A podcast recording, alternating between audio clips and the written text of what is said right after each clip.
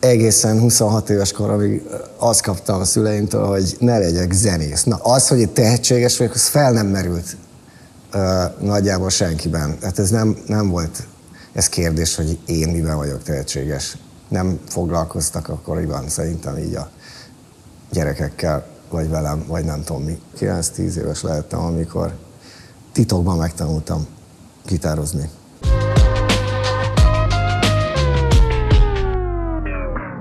Elvált szülők gyermeke vagyok. Az anyám körülbelül 10 éves koromban költözött el Hajdúszobosztóra, Balatonról. És a Balaton és a Hajdúszoboszló között 7 óra út volt, amit meg kellett tenni, úgyhogy nem olyan járt haza.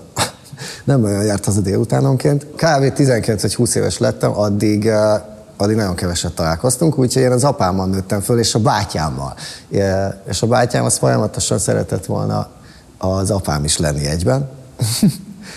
Ugyanis az apám sem volt sokat otthon, hiszen el kellett tartania minket, úgyhogy állandóan melózott, úgyhogy ezt hogy egyszer három vagy négy vállalkozásba kezdett, amiből mondjuk egy sikerült, de három nem. És pénzünk sem nagyon volt, úgyhogy gyakorlatilag egy ilyen négy-hat évig a legolcsóbb Párizsin éltem. A, ott a Balatonon egy csöndes helyen, Balaton földváron, illetve Balaton szárszon, ahol olyan túl sok minden dolog nem történt. Két dolgot lehet csinálni, az egyik, hogy vagy sportoltam, és minden délután eljártam suli után, vagy focizni, vagy kézilabdázni, vagy röplabdázni, vagy valami ilyesmivel elfoglaltam az időt, vagy zenéltem. Na de akkor még engem annyira nem, nem akarták, hogy én zenész legyek, ugyanis a, a, még a rendszeretes előtt a szüleim egy, mielőtt elváltak volna, akkor egy nosztalgia bárnevezetű helyet vezettek, és ott rengeteg zenész megfordult, Például a Korda Gyuri bácsi, a Balázs Klárival, és ők például családi barátok lettek egy idő után, de oda járt Soltész Rezső is, meg az összes ilyen arc, akik nagyon híresek voltak, és akkor én voltam a Petike. Petike, és a, a Petikének mindig köszöntek, hoztak csokit, meg ilyenek, és, és az apámék egyébként nagyon jól megismerték a művész életnek a, a negatív oldalát is és ezt nem szerették volna, hogy én negatív oldalal találkozzak, úgyhogy egészen 26 éves koromig azt kaptam a szüleimtől, hogy ne legyek zenész. Na, de ennek ellenére mégis az lettem, tehát elmondhatjuk, hogy nagyon exhibicionistának kellett lennem, ahhoz már gyerekkortól, hogy ezt a, ezt a belülről jövő szenvedélyemet végül is így, vagy álmaimat, az, hogy én egyszer a, olyan leszek, mint a szüleimnek a barátai, azok, azokat az álmokat végül is sikerült valóra váltani valamilyen szinten. Nagyon kevés realitása volt annak, hogy ez össze fog jönni. Igazán én sportolónak készültem. Tehát a, az anyám az kézilabdázott, az apám meg az edzője volt az anyámnak, és ezért inkább, inkább engem abba az irányba tereltek folyamatosan, hogy én sportoló legyek. Az, hogy, az, hogy belőlem zenész lesz, az, az hát nem tőlük függött, vagy a külvilágtól. Egyébként én is nagyon szeretek sportolni, és eleve olyan példaképeket választottam magamnak, akik valamilyen sportolói múltal rendelkeztek. És így jutottunk el a Tátrai Tiborhoz egyébként. Ő lett a fő példaképem a, a, zené, a zenei világban. Két oldalra jött a zene. Az egyik a, a, a nagyapámnak a zenei zeneisége volt az, ami a családban nagyon központi téma volt. Ott a nagyapám az citerázott, egy alföldi ember volt, és citerázott, és uh, híresen jól énekelt. Természetesen népdalokat, és életemben egyszer hallottam őt énekelni, összesen. És uh, hát elég hamar elhunyt, és ez nagy kár, mert biztos sokat tanulhattam volna tőle. De hogy volt, egy, volt ez, a, ez a légkör, az ott lent az Alföldön, Ebesen, akárhányszor ott voltam, ott voltam gyerekkoromban, akkor mindig az ő emlékéről meséltek, hogy ő milyen, hogy énekelt, és milyen csodálatos volt ezt hallgatni. A másik oldalon pedig ott volt a Balatonon ez a Nostalgia Bar nevű hely. Amikor három éves lettem, akkor on, akkor nyitott meg ez a hely, és uh, egészen olyan 8-10 éves koromig tartott, és ezt úgy, úgy, úgy kellett elképzelni, hogy mondjuk 9-től éjjel 2-ig élő zene volt minden este a Nostalgia bárban, ami az én háló, gyerek hálószobámtól 8 méterre volt összesen. Tehát minden este nyáron arra aludtam el, hogy kint megy a tánc és a zene. Legtöbbször nyilván nem tudtam elaludni, és akkor beszöktem a táncparkettre, és akkor mondták, hogy állj, itt a táncparkett ördöge. Rajtam rögött mindenki, ami amúgy tök ciki volt akkor, úgyhogy mindig akkor el is szaladtam gyorsan aludni.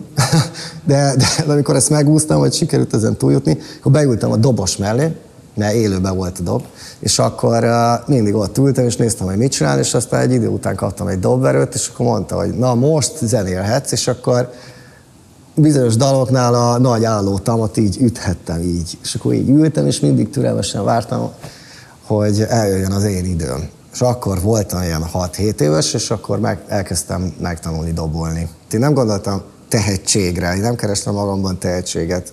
Fel sem merült bennem az, hogy olyat csinálok, amiben tehetséges vagyok. Egyáltalán nem. A, úgy voltam vele, hogy itt vagyok egyedül, a szüleim nincsenek igazából otthon soha.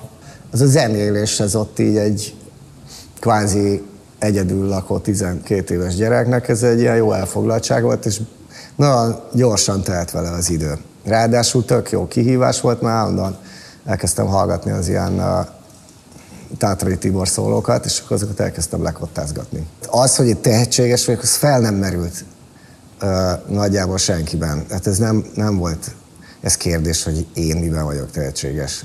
Nem foglalkoztak akkoriban szerintem így a gyerekekkel, vagy velem, vagy nem tudom mi. Ez inkább kikapcsolódás volt egy jó érzés, és akkor később, amikor már olvastam könyveket, ilyen ezoterikus könyveket, és írtak arra, hogy flow, mi az a flow, akkor tudtam, hogy ja, ez volt az a flow, hogy így elkezdesz gitározni, és egy hangon, egy hangot el tudsz pengetni órákon keresztül, és azon kapod magadat, hogy este 11 van, aztán kapcsolod ki a szat egyet, és mész aludni, mert másnap iskola van. Tehát az apámnak volt egy 7 húros hangszere, egy orosz gitár, uh, amit még a saját apjától kapott nagyon-nagyon régen, már nagyon ki volt száradva, és a 7 húros orosz gitáron ugye csak 6 húr volt, mert nem lehetett 7 húros gitáros húrt kapni Magyarországon, úgyhogy ezen a 6 húros gitáron kezdettem megtanulni a bátyám gitározni, és járt hozzá egy tanár. Ezt akkor a család úgy kezelte, hogy én nagyon, nem nagyon nyúljak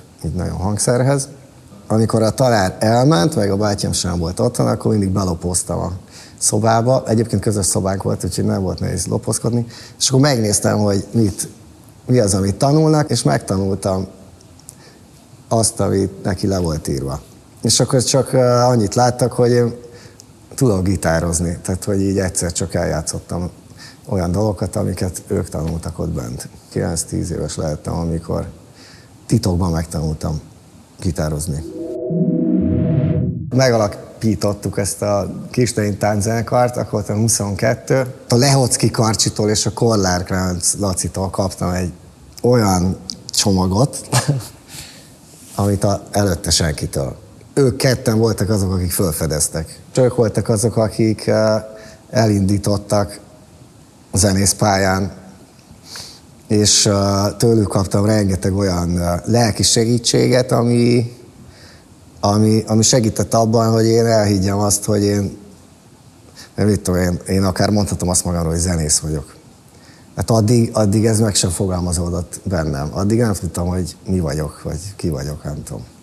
Nem tudtam, hogy mérnök vagyok, matematikus, filozófus, vagy sportoló, vagy mi a franc. Egy kicsit így lebegtem így a semmiben. És akkor, amikor velük találkoztam, és ők így, ők építették föl bennem azt, hogy én egy gitáros tehetséges ember vagyok akkor. Hát igen, tőlük hallottam ezt először. Ott 22 évesen mondjuk a Leocki Karcsal egy, egy ilyen karácsonyi céges bulin találkoztam, a Hócipő újság karácsonyi buliján találkoztam vele. Tehát a sors így összehozott minket. Egyszer találkoztam vele, és fél évvel később telefonált, hogy lesz egy zenekar, ami majd a kis tehenet fogja játszani a szigeten, és fogalmam nem volt, mi az a kis tehén, mert akkor éppen Angliában laktam. És akkor a, a Korlákremes Laci adott egy CD-t, ezt meghallgattam, megtanultam rajta ezt a én vagyok a kis tehenet, és akkor elkezdtünk jammelni néhány nappal később. És akkor ott azon a jammelésen ők így megszerettek. Tehát ez, ez egy ilyen csettintésre történt. És, és onnantól kezdve nem volt, nem volt kérdés sem felőlük, sem felőlem, hogy én akarok-e velük zenélni, vagy nem. Tehát, hogy miattuk jöttem haza Angliából. Tök jó állást hagytam ott. Hát egy golfklubnak a teljes éttermét vezettem volna. Ez egy, ez egy olyan jó állás volt Angliában. ez, egy, ez, egy, ez egy gazdag állás. Csak emberileg annyira hiányzott nekem valószínűleg az, amit nem kaptam meg korábban, hogy amit tőlük kaptam, tehát az elismerés, vagy az, hogy tehetségesnek gondoltak, az sokkal fontosabb volt annál, hogy egy másik országban nagyon jó pénzt keressek, és, és valami olyat csináljak, ami nem, nem teljesíti ki a szellemi életemet. Az biztos, hogy amikor, amikor ez nagyon elindult, a cybergyerek, akkor az nagyon nagy lendületet ahhoz, hogy, a, hogy az új dalok is megszülessenek, és már azonnal azon gondolkoztunk, hogy mi lesz a következő dal. Nyugalommal árasztotta inkább. Tehát a, nem, nem éreztem, nem, kellemetlenséget egyáltalán nem éreztem. Nem, nem volt ezzel baj. A cyber gyerektől kezdve tudtam megélni a zenélésből. De ott se, a, ott se az első évben. Tehát a, a Magyarországon úgy működnek ezek a dolgok, hogy akkor így működött, hogy bejutott egy sláger, és akkor az első évben elhívták az elkart, de ilyen negyed pénzért, aztán fél pénzért következőben, és akkor így, így évente lehetett így kicsit több pénzt keresni. Az, ami most van, hogy írsz egy baziós slágert, és akkor mit tudom én, egy év múlva már, már meg tudsz élni belőle, az, az akkor még nem volt. Nagyon be kellett tartani ezt a, ezt a létrarendszert. És tehát a cyber gyerek az kb. beütött, akkor voltam 25, és akkor én, a, abban az évben még simán elmentem uh, bútort szállítani. Tehát simán. Bár nem úgy, hogy én voltam a bútorszállító, hanem segítettem a bútorszállítóknak, mert kellett ember.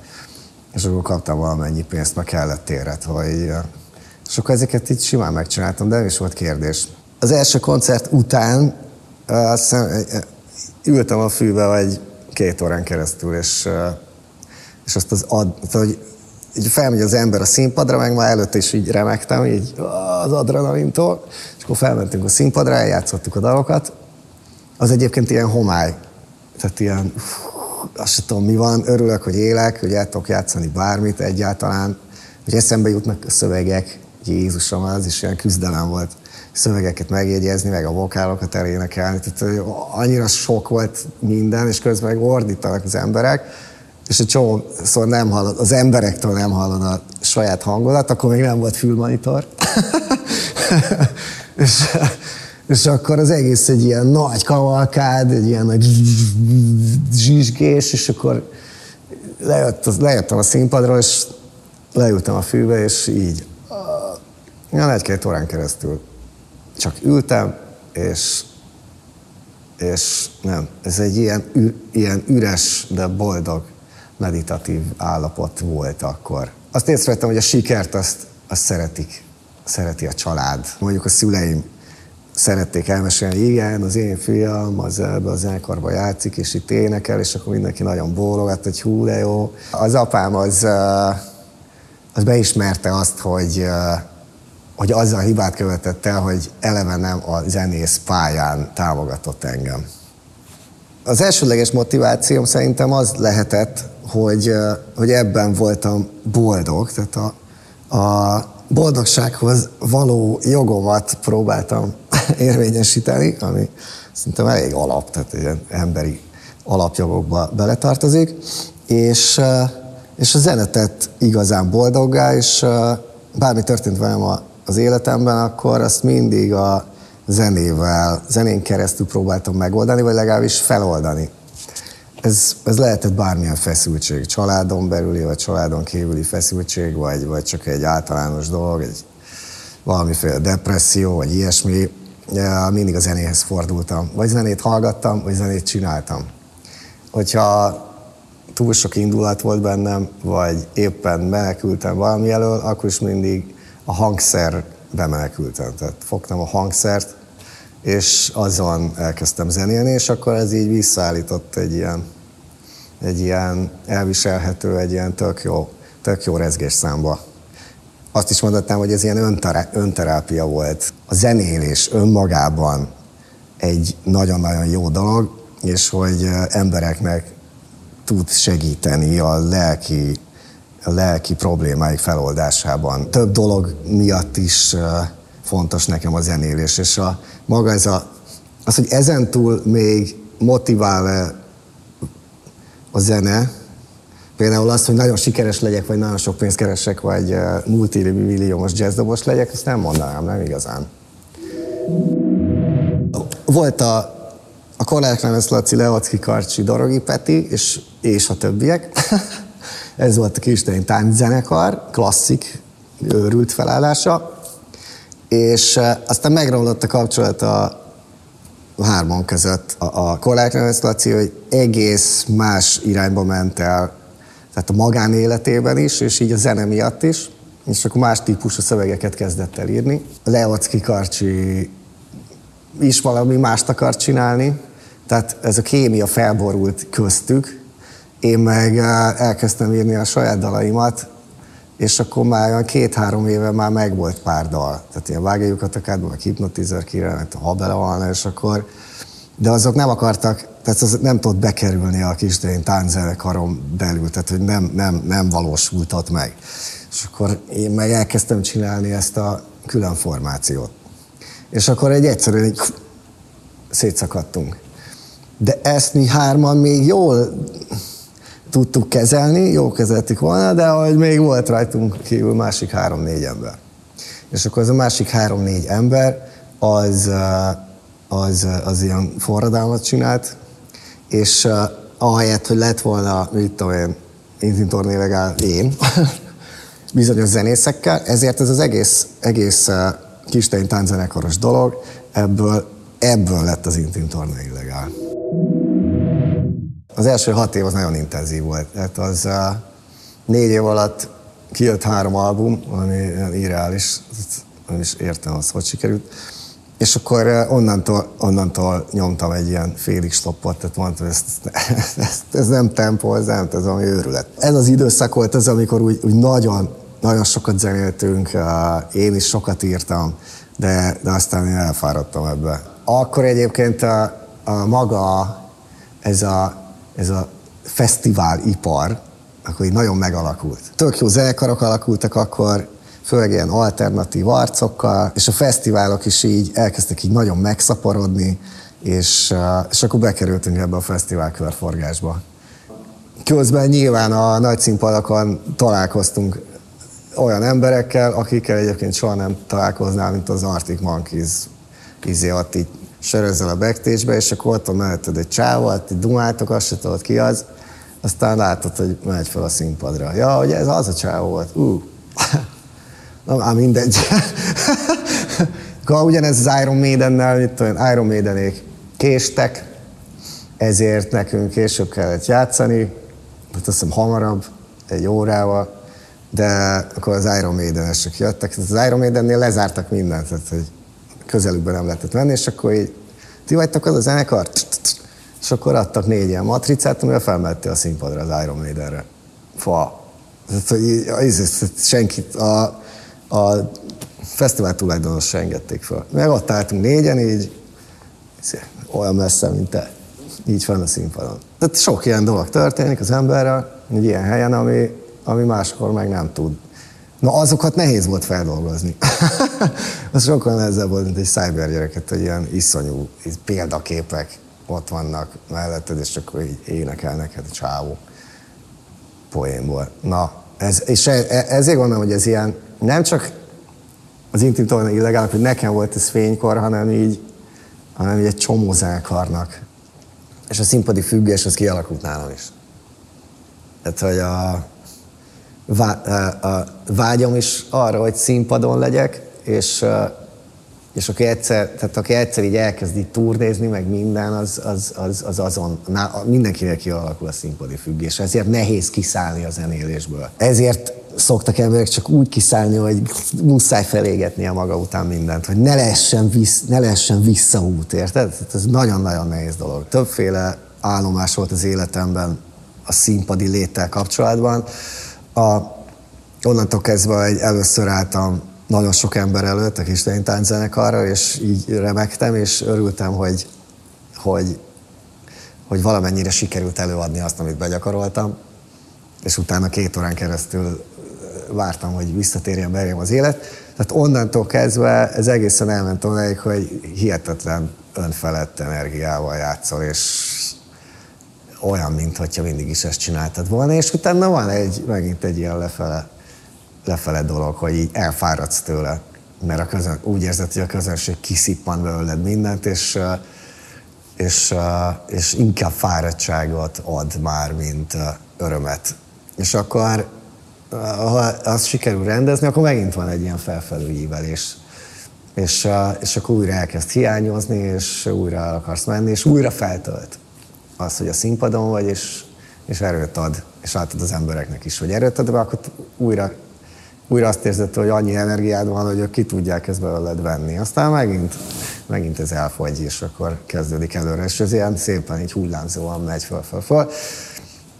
Most éppen egyébként, ja, most egy arénás koncertre készülök, ami március 11-én lesz, és, és és most éppen, most éppen ezzel foglalkozom, hogy hogyan induljon el. Egyáltalán az, hogy hogyan megyek fel a színpadra. Egy zeneszerző vagyok, a elsősorban, másodszorban előadó, tehát el tudom játszani azt, hogy megírok, de azt, hogy hogyan beszélek az emberekhez, az egy harmadik dolog, és az, az, az, a, az a színpadnak megint csak egy, egy másik dimenziója. Szóval ez egy ilyen nagyon összetett dolog, úgyhogy rengeteg hívás van benne, és mindig van mit tanulni ez a színpad.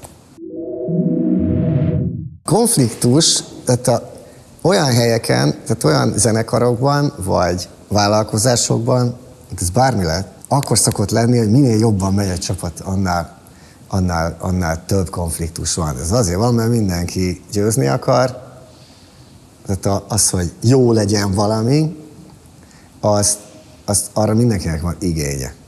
És akkor az, hogy ezek az igények, ezek hogyan valósulnak meg, az mindig, mindig konfliktushoz vezet. Vigyázni kell arra is, hogy az ember úgy vegyen fel a színpadra, hogy el tudja énekelni azt, amit éppen el kell énekelnie. Tehát, hogy a műsor ne szenvedjen kárt attól, hogy az énekes vagy a XY zenész jól érzi magát, és akkor ez, ez mind feszültséghez vezet, tehát hogy ez a, ez a katonás, nagyon erős macskakörmökkel katonás rend azért ez, ez meg, megkívánja a fegyelmet, és hát a, a fegyelemtartás is egy konfliktushoz vezethet. Úgyhogy uh, rengeteg konfliktus van.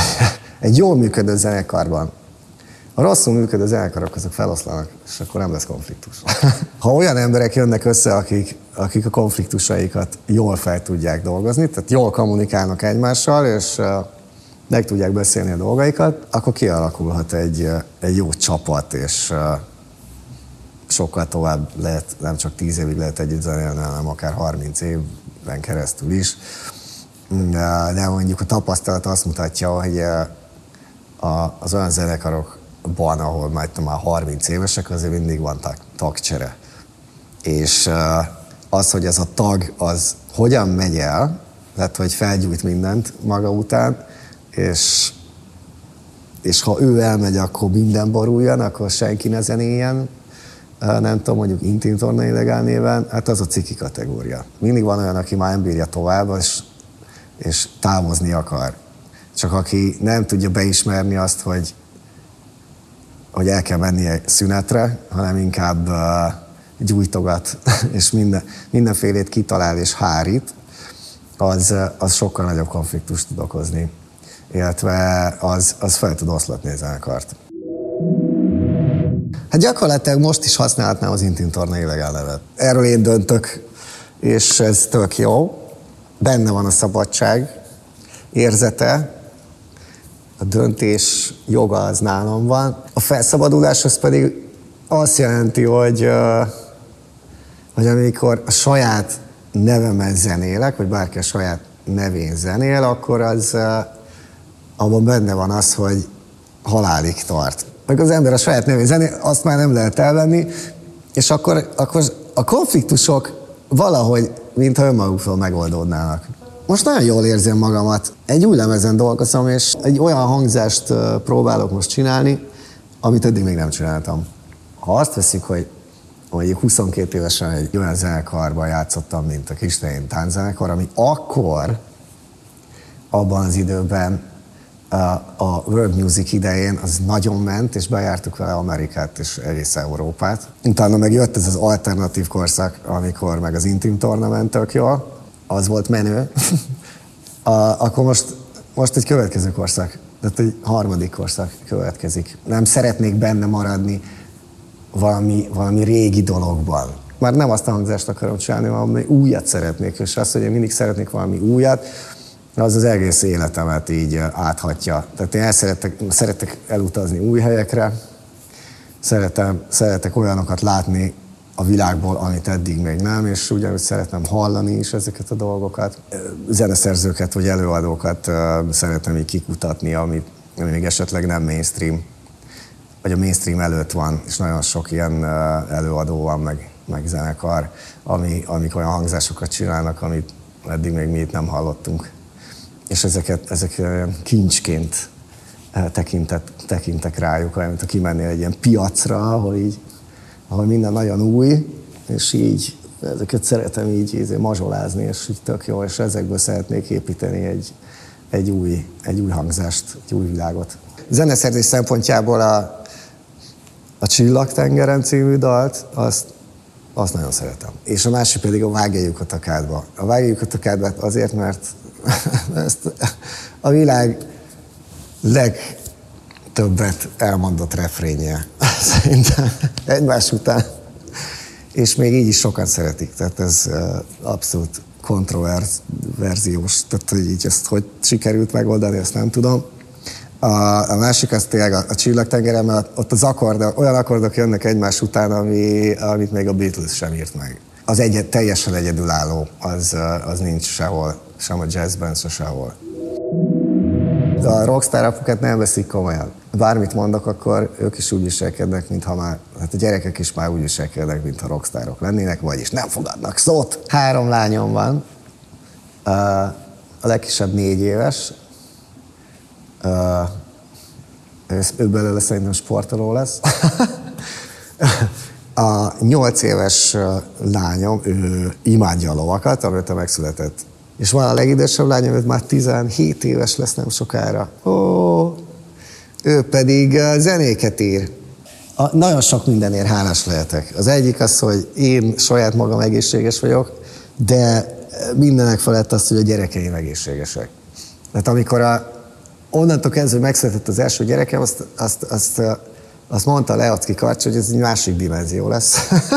és igaza volt hogy onnantól kezdve az én saját egészségem az porba hullott, ez nem, nem számított onnantól kezdve, csak a gyereknek az egészsége, és hogy az életnek az értékét azt, azt akkor éreztem meg először, hogy, hogy ez milyen érték az élet, amikor nem a saját életemről volt szó, hanem egy gyerekéről, aki az enyém, és én az enyém. A feleségemet imádom. az, értő és nagyon hálás vagyok nagyon kemény csaj, és hát abszolút csak, csak, csak magamnak ajánlom az egész világot, másnak nem. csak nekem jó. nekem jó, de nekem nagyon. Amikor tudok alkotni, és eszembe jut valami jó szöveg, és azt fel tudom venni, és van időm, azért is hálás vagyok. Az egyensúly ez egy, az egy fontos dolog nekem. Hát egyensúlyban lenni így a külvilággal, meg így a belvilággal, nem szeretek harácsolni, de azok közé tartozom, akik nagyon kevés tárgyat birtokolnak. Csak olyat, csak olyat szeretek birtokolni, tárgyakat, amire tényleg szükségem van, és ha valamire nincs szükség, ak- már, akkor azt szeretem így eladni, vagy elajándékozni. Ha hangszert veszek, akkor az csak márkás és drága hangszer lehet, és olyan, ami jól szól, és használni is fogom. ez, ez fontos. Tehát a minőséget nagyon szeretem. És ugyanezt, ugyanígy a minőséget, azt a tanulásba is szeretem. Nem szeretem a nagyon hosszú történeteket, inkább a rövidebbeket, de azok, azok legyenek ilyen nagyon mélyek és kemények, és ezt a gyerekeimnek is ezt tanítom. Minden este olvasok fél órát Harry Pottert. az 9-től fél tízig, az Harry Potter olvasás van. Nagyon kevésszer szoktam ezt kihagyni. De nagyon egészségtudatos vagyok. És az egészségbe beletartozik az a szellemi egészség. Tehát, hogy a, nem csak a vitaminokról van itt szó, vagy arról, hogy az ember így mozogjon, vagy ilyesmi, hanem a, olyan fajta dologról, hogy nem csak test van a világon, hanem így szellem is. Tehát, hogy, hogy a, a festészet, meg a művészet, meg a költészet az, az, így, az is így egyensúlyban tartja, mondjuk tart engem, de azt gondolom, hogy az egész világot is. A fejlődés az pedig mindenek felett. Tehát, hogy fejlődni, fejlődni, fejlődni, az, az nagyon fontos. Az, hogy zenész lehettem, vagy zenész lehetek, az uh, nyilván nagyon sok utazást, kilométert adott, ami mögött azt, ér, azt értem, hogy nagyon sok emberrel találkozhattam, nagyon sok országban jártam, bejártam Amerikát, Európát. Olyan zenészekkel találkozhattam, akikkel egyébként, mint rajongó soha előtte. A zenész szakmán belül nagyon sok haverom vagy kollégámból lett barát, és szellemi társ, vagy ilyesmi, amik, akiket bármikor felhívhatok, és beszélgethetünk órákon keresztül, akkor is, ha nem találkoztunk már fél évig. És az, az baromi fontos. Tehát nekem, az, nekem ez fontos, és ez, szeretem, hogy ez így alakult. Én, aki Balaton-Szárszon egy ilyen nagyon kis községből jövök, és nagyon szűk, nagyon szűk körből jövök. Nekem az, hogy, hogy most, ha csinálunk egy bulit nálunk otthon, akkor 40-en eljönnek egy születésnapra, az, az egy nagyon nagy előrelépés ahhoz képest, ahonnan én jövök.